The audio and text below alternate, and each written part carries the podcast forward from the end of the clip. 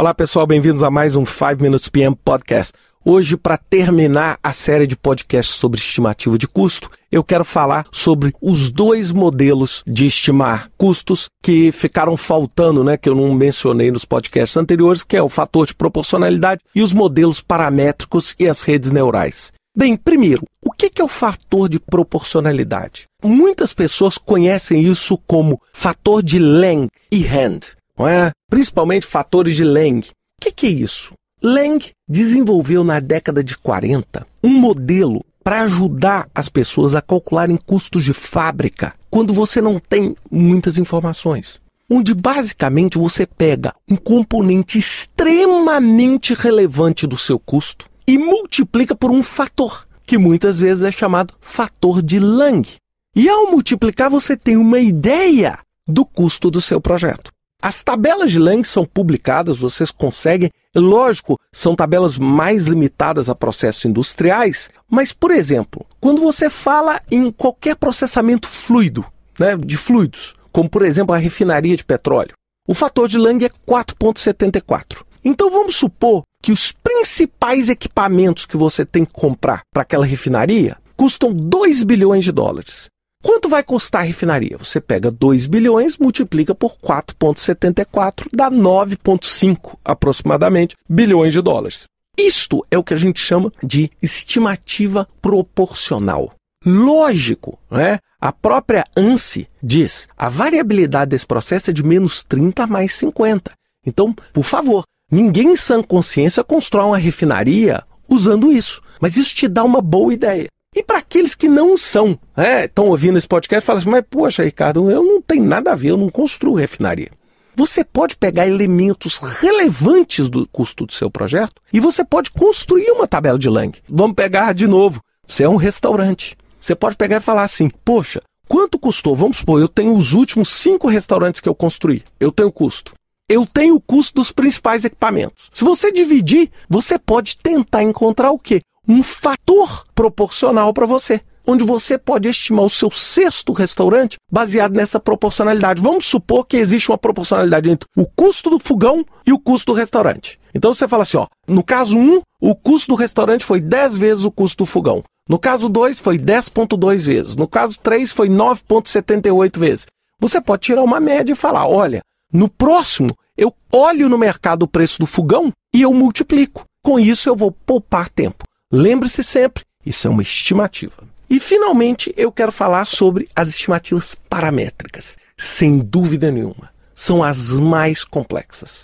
Primeira coisa, você só consegue fazer estimativas paramétricas quando você tem dados de projetos anteriores. Esses projetos podem ser seus ou esses projetos podem ser do mercado. Onde você vai tentar criar uma função, onde você vai chegar e vai falar assim, por exemplo, eu quero calcular o custo do meu projeto. O custo do meu projeto é uma função do custo do terreno com o custo dos principais equipamentos, com a localização e o poder aquisitivo daquela região onde o meu restaurante vai, e eu monto uma fórmula matemática. Essa fórmula pode ser linear ou pode ser não linear. Então, por exemplo, vamos supor que eu tenho que calcular o custo de um projeto de refrigeração. Aí eu chego e falo assim: eu vou tentar achar uma fórmula que relacione o custo do meu mecanismo de refrigeração com a temperatura que eu quero cair. Bem, só de falar isso vocês já vão ver assim: poxa, Ricardo, isso é complicado. E eu queria dizer para vocês agora da minha experiência pessoal: é complicado. E é por isso que eu uso o que a gente chama de redes neurais. Aí, ao falar rede neural, talvez eu né, complique ainda mais, mas é fácil, né, desde que você tenha software para isso. O que, que são redes neurais? São algoritmos de aprendizado. A rede neural que eu utilizo é um software chamado Neural Tools, de uma empresa chamada Palisade Corporation, que funciona dentro do Excel. É? Então é o que? É como se fosse um modelo de aprendizado. Eu entro com várias informações e ele aprende e me monta uma fórmula. Então vamos dar um, um exemplo aqui. Olha só, eu tenho cinco restaurantes. Esses restaurantes eu sei quanto custou para construir. Eu sei qual o perfil, a idade do meu cliente que vai. Eu sei o sexo do cliente que vai. Eu tenho essa informação. Eu sei o faturamento mensal. Eu sei a lucratividade mensal. Vamos supor que agora eu estou fazendo um estudo de viabilidade de um novo restaurante. Então o que, que eu faço? Eu insiro todas essas informações E eu coloco isso no software e o software vai, baseado naquelas informações que você tem, vamos supor que você tenha 100 informações históricas ou 200 informações históricas, ele vai tentar achar correlações entre a idade e o lucro, o sexo e o lucro, o tamanho do restaurante e o lucro, o custo de construção e o lucro. E ele vai tentar achar uma fórmula neural. Isso, gente, são algoritmos ultra complexos. A partir do momento que ele acha essa fórmula, você simplesmente chega e dá as entradas. Você fala: olha, nessa nova região, a proporcionalidade de homens e mulheres é essa, a proporcionalidade por idade é essa, a proporcionalidade do preço do terreno é esse, e ele automaticamente vai te dar um forecast, uma previsão de quanto vai custar. Isso, para mim, é um dos tópicos mais quentes. Se você tiver agora cinco minutos para fazer qualquer coisa, cara, entra na internet e clica Neural Networks e procura um pouquinho mais de informações. É extremamente simples de ser feito, é baseado em algumas informações históricas e ele permite com que você faça correlações que não necessariamente são óbvias.